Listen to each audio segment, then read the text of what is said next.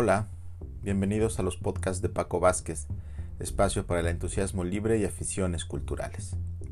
En esta ocasión nos place y complace presentar y celebrar a cinco filósofas que han hecho la diferencia en la vida, el pensamiento, el arte y la política mundiales en el siglo XX y en lo que va del siglo XXI. En estricto orden personal, hablaremos de la española María Zambrano, y su mística del lenguaje filosófico, mítico y poético, de la alemana Hannah Arendt y su visión de la condición humana en tiempos de guerra y genocidio, de la francesa Simone de Beauvoir, quien con su vida y escritura transformó para siempre la forma en que las mujeres se miran y son miradas, de la estadounidense Martha Nussbaum, la filósofa que nos presenta un mundo legal, económico y sexual renovados a partir de los clásicos griegos. Y finalmente, de Juliana González, la filósofa mexicana que nos ha enseñado a pensar el presente desde la libertad y la ética ante el gigante paso de la modernidad y la omnipresente era científico-tecnológica. Comenzamos pues con María Zambrano.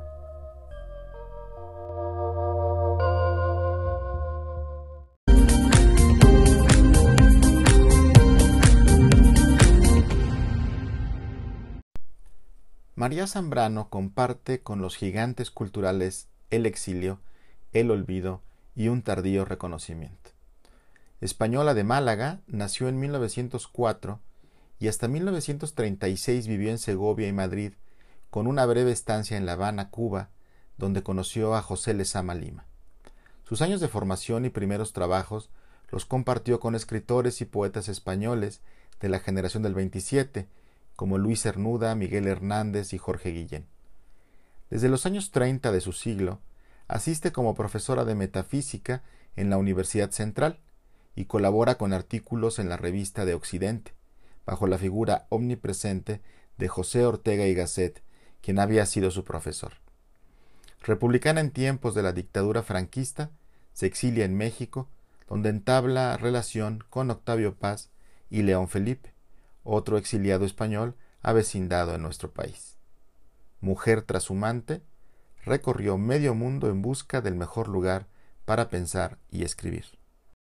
En 1937 participa en el segundo Congreso Internacional de Escritores para la Defensa de la Cultura, donde conoce y departe con los mayores escritores del mundo, como el dadaísta Tristán Zara, el creacionista chileno Vicente Huidobro o el poeta Oden. Antes de Cuba y México será París y Nueva York. Pero ya en México, a partir de 1939, se instala en Morelia, Michoacán, donde imparte clases en la universidad.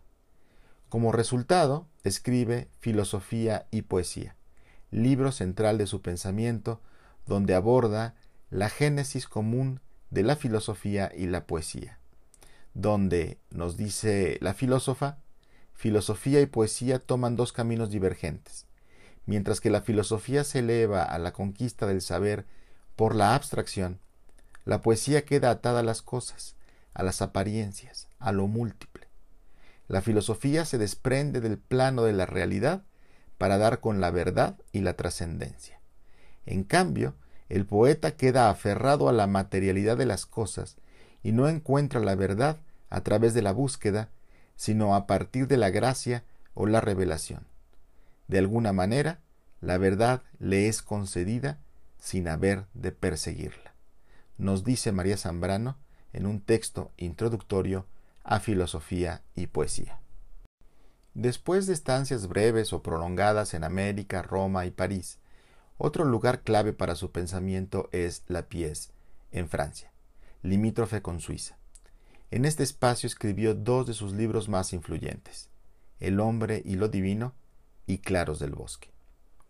En El hombre y lo divino, publicado en 1955, estudia el fenómeno religioso como una realidad humana articulada en varios campos de experiencia, el íntimo o vivencial, el cognitivo, el mítico, el ritual, el artístico, el político una realidad cuya cartografía se emprende tendiendo sobre esos campos una red de horizontes de muy diversa naturaleza intelectual, el de la antropología filosófica, el de la historia de las ideas, el de la fenomenología de la religión, el de la psicología arquetípica, el de la teología dogmática, el de la mística, el de la alquimia espiritual inclusive, nos dice el doctor Gabriel Astey.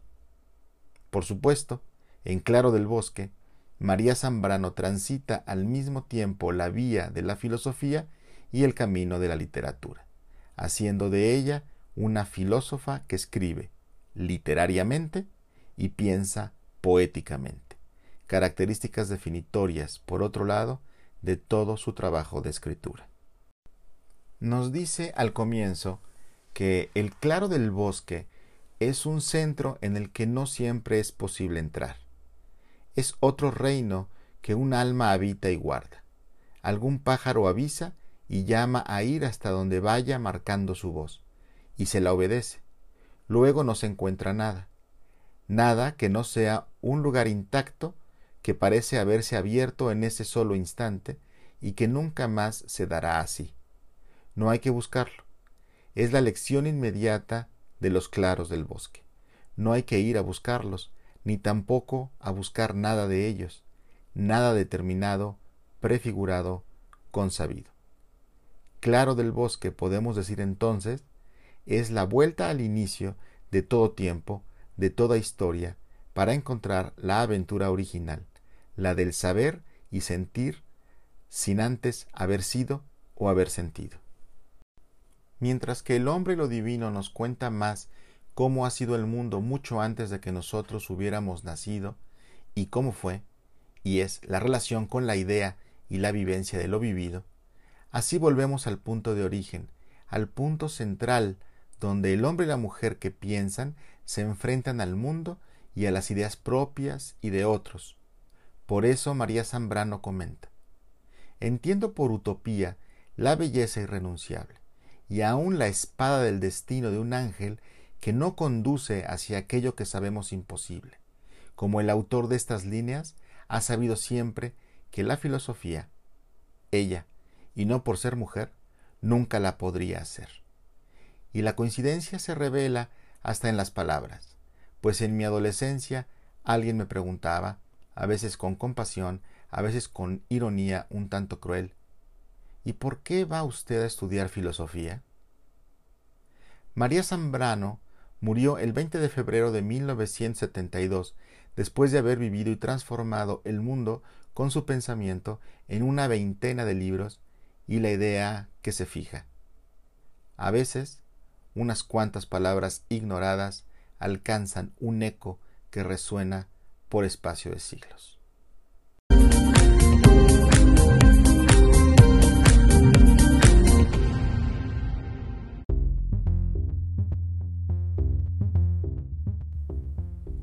El espacio ahora es para Hannah Arendt, pensadora alemana heredera de la tradición germana que logró expresarse en los duros tiempos de la guerra y la posguerra mundiales. Continuemos pues con Hannah Arendt.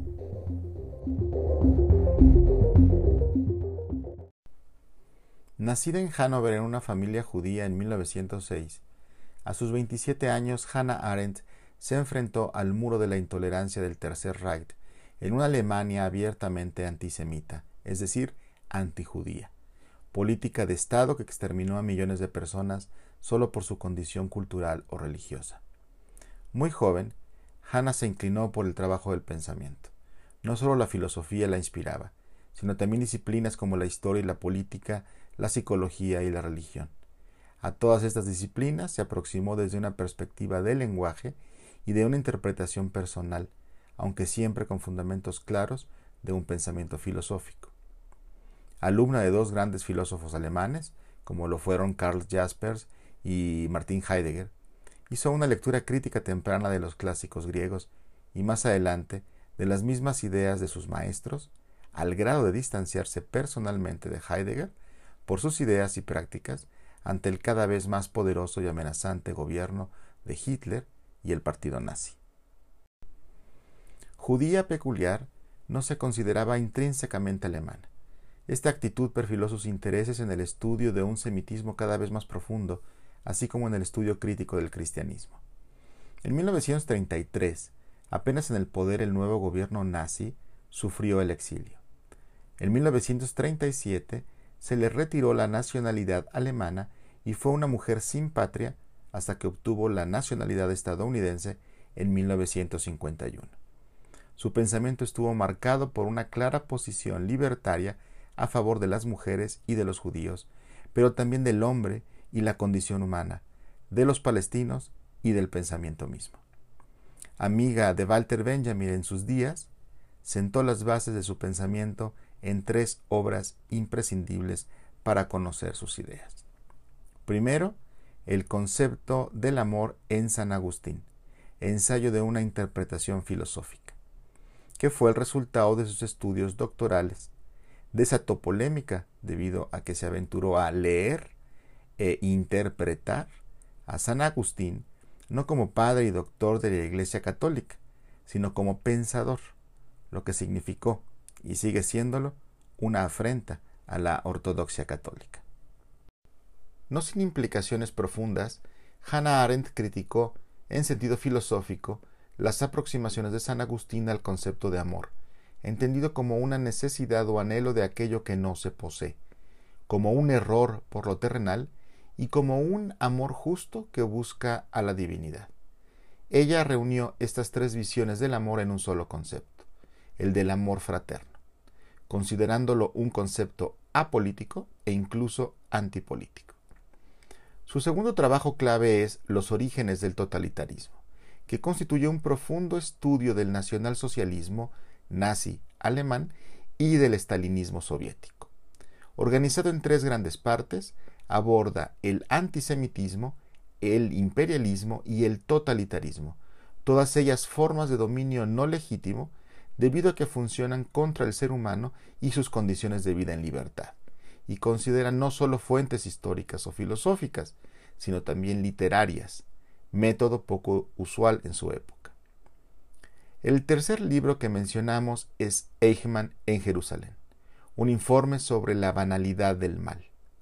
Libro con diversas características únicas, como el hecho de ser eso, solo un informe, según palabras de la propia pensadora, y un testimonio del juicio que llevó Adolf Eichmann en 1961 tras ser capturado por la policía secreta de Israel y ser acusado de crímenes de guerra por parte del nazismo contra el pueblo judío.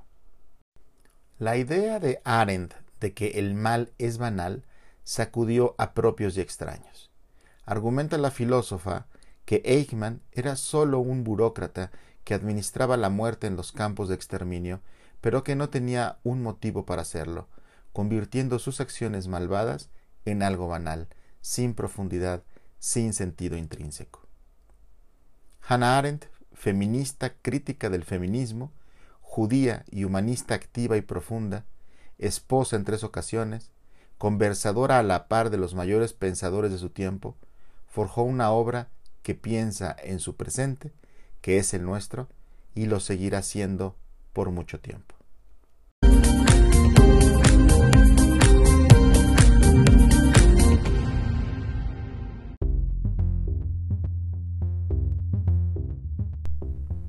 Seguimos ahora con Simone de Beauvoir, la filósofa francesa que revolucionó el sentido de lo femenino y le dio brillos renovados tanto al pensamiento como a la vida en pareja. Escuchemos. Simone de Beauvoir tuvo el acierto de ver el mundo que la rodeaba desde su propia óptica. Encabezó la segunda ola del feminismo más allá del sufragio y de la mano de Jean-Paul Sartre, se perfiló como la mayor representante del existencialismo francés. Si una corriente filosófica se destacó en el siglo XX, fue precisamente el existencialismo, cuyos postulados se fundamentan en una visión del mundo problematizada, muchas veces pesimista, donde el ser humano expresa de la historia, de su contexto, de sus pasiones. La señorita Beauvoir simpatizó con esta visión de la realidad desde muy joven. Nacida en 1908, Vivió de los 6 a los 10 años la inmisericordia Primera Guerra Mundial. Sus estudios de letras los concluyó a finales de los años 20 de su siglo con una especialidad en filosofía. Ella y Sartre se establecieron como pareja, apenas se conocieron, y nunca se dio a la presión de casarse, bajo ninguna circunstancia, e incluso mantener una relación abierta durante muchos años. Esta circunstancia y decisión personal, más allá de la anécdota, postula una ética de acción de vida innovadora, coherente con su pensamiento. Su mayor anhelo era ser escritora, y lo alcanzó a cabalidad como novelista, cronista y ensayista. Su obra literaria y filosófica es espejo de su tiempo y espacio de su propio pensamiento. A diferencia de María Zambrano y Hannah Arendt, Simone de Beauvoir es una feminista declarada y construye, si se nos permite, un pensamiento propiamente femenino. Mujer de pensamiento de izquierda, simpatizante del maoísmo y la lucha comunista. Fundó la importante revista Le Temps Moderne, cuya misión fue difundir el pensamiento existencialista. Viajó por todo el mundo, conoció a personalidades afines con su pensamiento como el Che Guevara, Fidel Castro y Mao Zedong. Su trabajo de escritura más destacado lo constituyen El Segundo Sexo, publicado en 1949, Los Mandarines de 1954 y La Ceremonia del Adiós de 1981. Los Mandarines, retrato novelado del mundo intelectual francés de la posguerra, se acreditó el premio Goncourt de ese año el premio con menos dinero de por medio para el ganador, aunque quizá el de mayor prestigio de las letras francesas. Antes y después de ella lo ganaron entre muchos otros Marcel Proust en 1919, André Malraux en 1933 y Marguerite Duras en 1984. Y fue la tercera mujer en recibirlo hasta el momento después de 50 galardonados. Por su parte, la ceremonia del adiós es un relato a la vez íntimo y objetivo, que comparte con los lectores de cualquier tiempo su vida con Jean-Paul Sartre. A través de su escritura, Simón da cuenta de los trabajos de su compañero de vida, quien vivió en medio del intelectualismo parisino, departió con modestia de todos los placeres y reconfiguró de la mano de la narradora la vida, el arte y las ideas en la época convulsa de la posguerra, hasta 1980, año en que muere en medio de un tipo especial de pobreza. Pero antes de estos destacados libros de Simón está El Segundo Sexo de 1949, libro que redefine la forma en que la sociedad debe ver a la mujer, en especial las mujeres mismas, ya que su condición no es dada, sino conquistada. Por ello, la revolución que impulsa este libro es la del reconocimiento de la condición femenina, su manifestación y la conciencia de serlo. Con ello, la mujer es la única persona dueña de su cuerpo y sus ideas, de su pensamiento y de la responsabilidad de incidir en el mundo.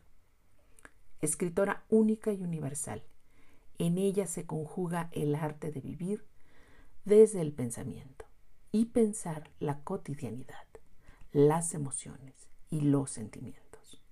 Filósofa y feminista, narradora y ensayista, sin Simón de Beauvoir, el mundo de las ideas y de las mujeres no sería el mismo. Muere en 1986 a los 78 años.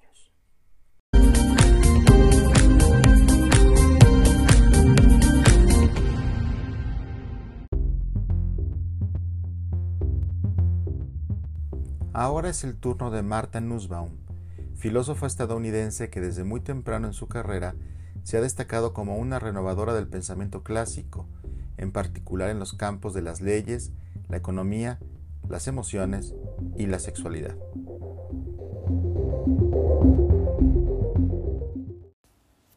Martha Nussbaum nació en 1947 en la ciudad de Nueva York, Estados Unidos. Su pensamiento ha sido muy influyente en la sociedad contemporánea de los últimos 40 años.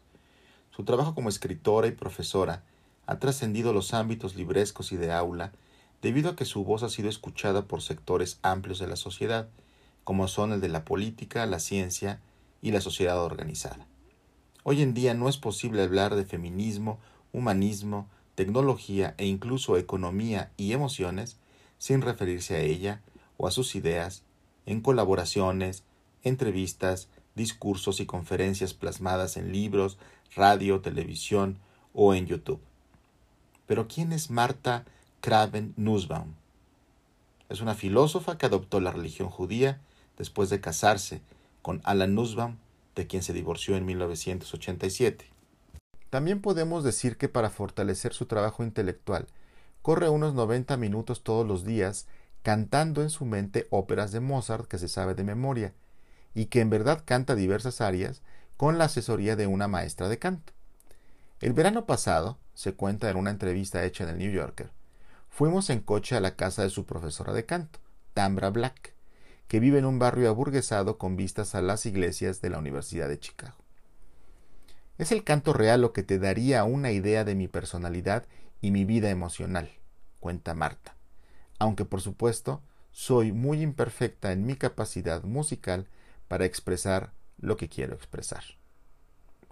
Con relaciones profundas con su padre, su madre, su hermana y su ex esposo, se educó en la Universidad de Nueva York y Harvard en disciplinas como el teatro, las culturas clásicas grecolatinas y la filosofía. Profesora en la Universidad de Brown, ha incursionado desde el pensamiento filosófico en temas vinculados a la redefinición del humanismo.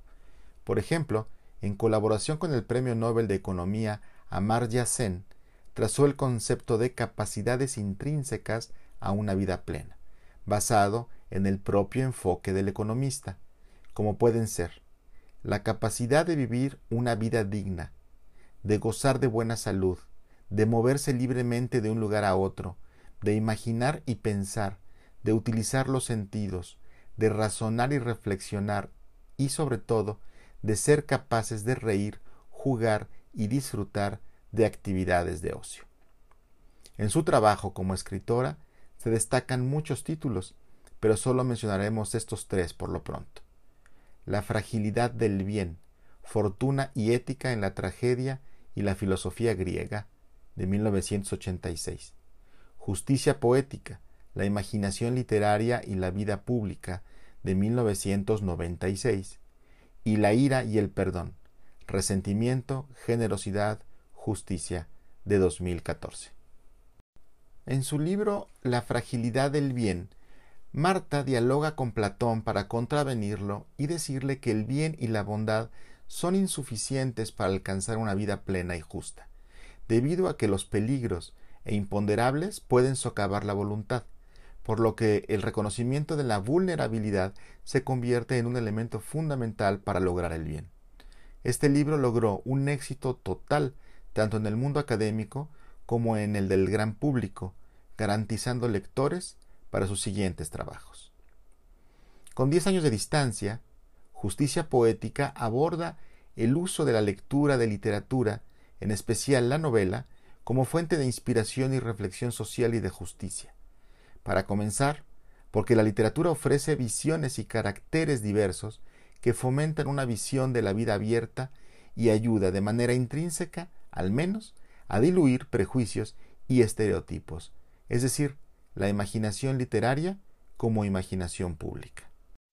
Por su parte, en La ira y el perdón, Marta Nussbaum profundiza desde el pensamiento griego en los problemas vinculados a las emociones en conflicto relacionadas con la ira y el resentimiento, y las acciones que se derivan de esta actitud, así como el perdón, su contraparte, que permite buscar la tranquilidad, la paz y la justicia.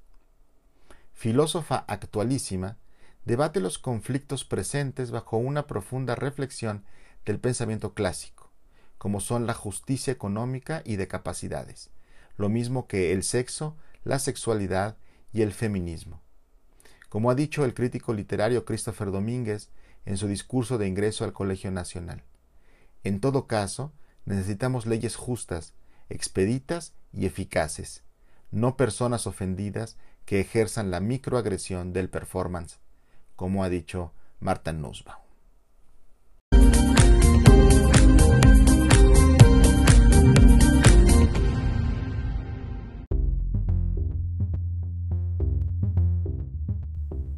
Ya en la recta final de la presentación de estas cinco filósofas que han impactado nuestros siglos, le damos un espacio a Juliana González, mexicana que ha pensado y repensado la responsabilidad ética ante el caudal tecnológico y biotecnológico que goza y sufre el ser humano contemporáneo.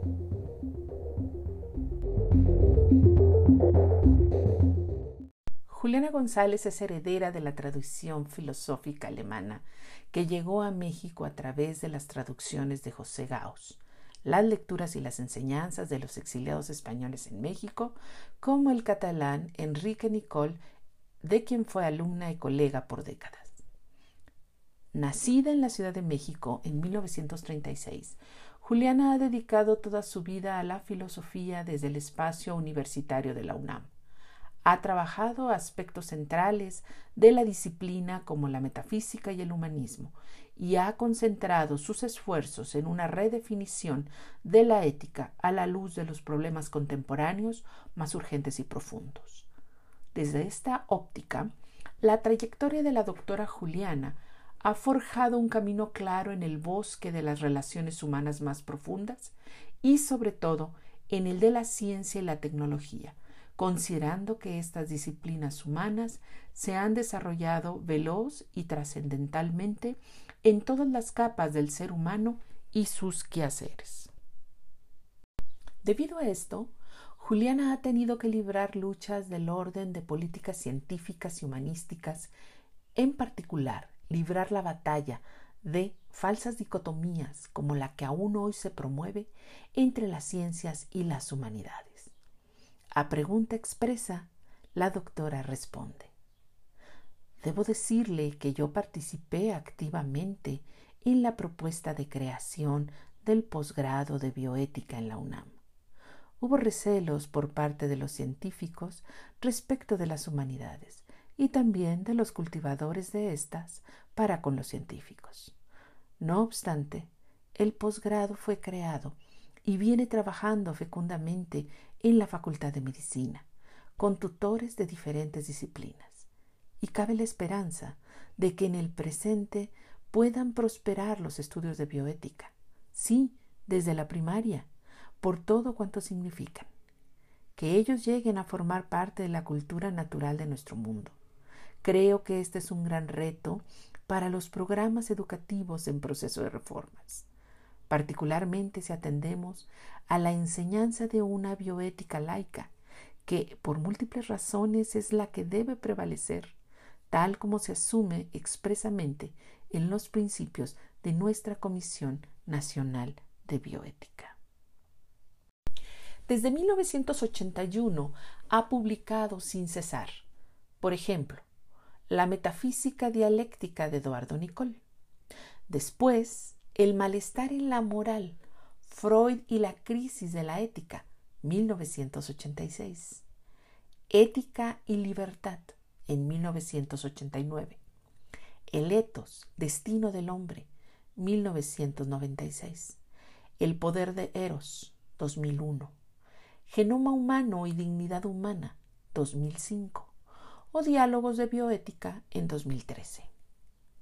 En uno de sus libros mencionados, en genoma humano y dignidad humana, comunica lo maravilloso que es la genética molecular, entendida como el estudio de la vida mediante el ADN, y analiza las problemáticas derivadas de ello en los ámbitos de la libertad, el determinismo genético y su manipulación. Es decir, como dice Ambrosio Velasco, con base en la reflexión filosófica sobre la teoría y la tecnología genética que resultan inseparables en una verdadera tecnociencia, la doctora González muestra la urgente pertinencia de integrar el campo de la ética y de la metafísica a las tecnociencias genómicas, apuntalando así una nueva cultura unificada, científica y humanística. En este sentido, Juliana González es la persona que ha abierto ese camino de reflexión y toma de decisiones en los ámbitos de la reflexión filosófica de la condición humana, la libertad, la moralidad, la ética y la bioética en particular. Temas y tratamientos aún muy lejanos de la formación académica del estudiante mexicano, pero que sin duda no tardarán de ser incluidos en las preocupaciones curriculares de todos los niveles educativos.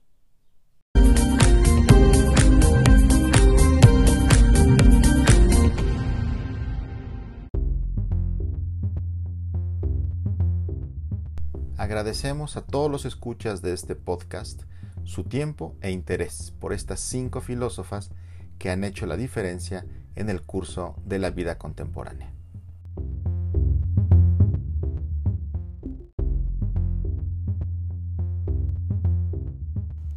Este podcast fue posible gracias a Verónica Orendain en la voz, Edgar Orendain en la música original y Francisco Vázquez en la voz, redacción, producción e idea original. Me despido, soy Paco Vázquez. Nos escuchamos en otro espacio sonoro.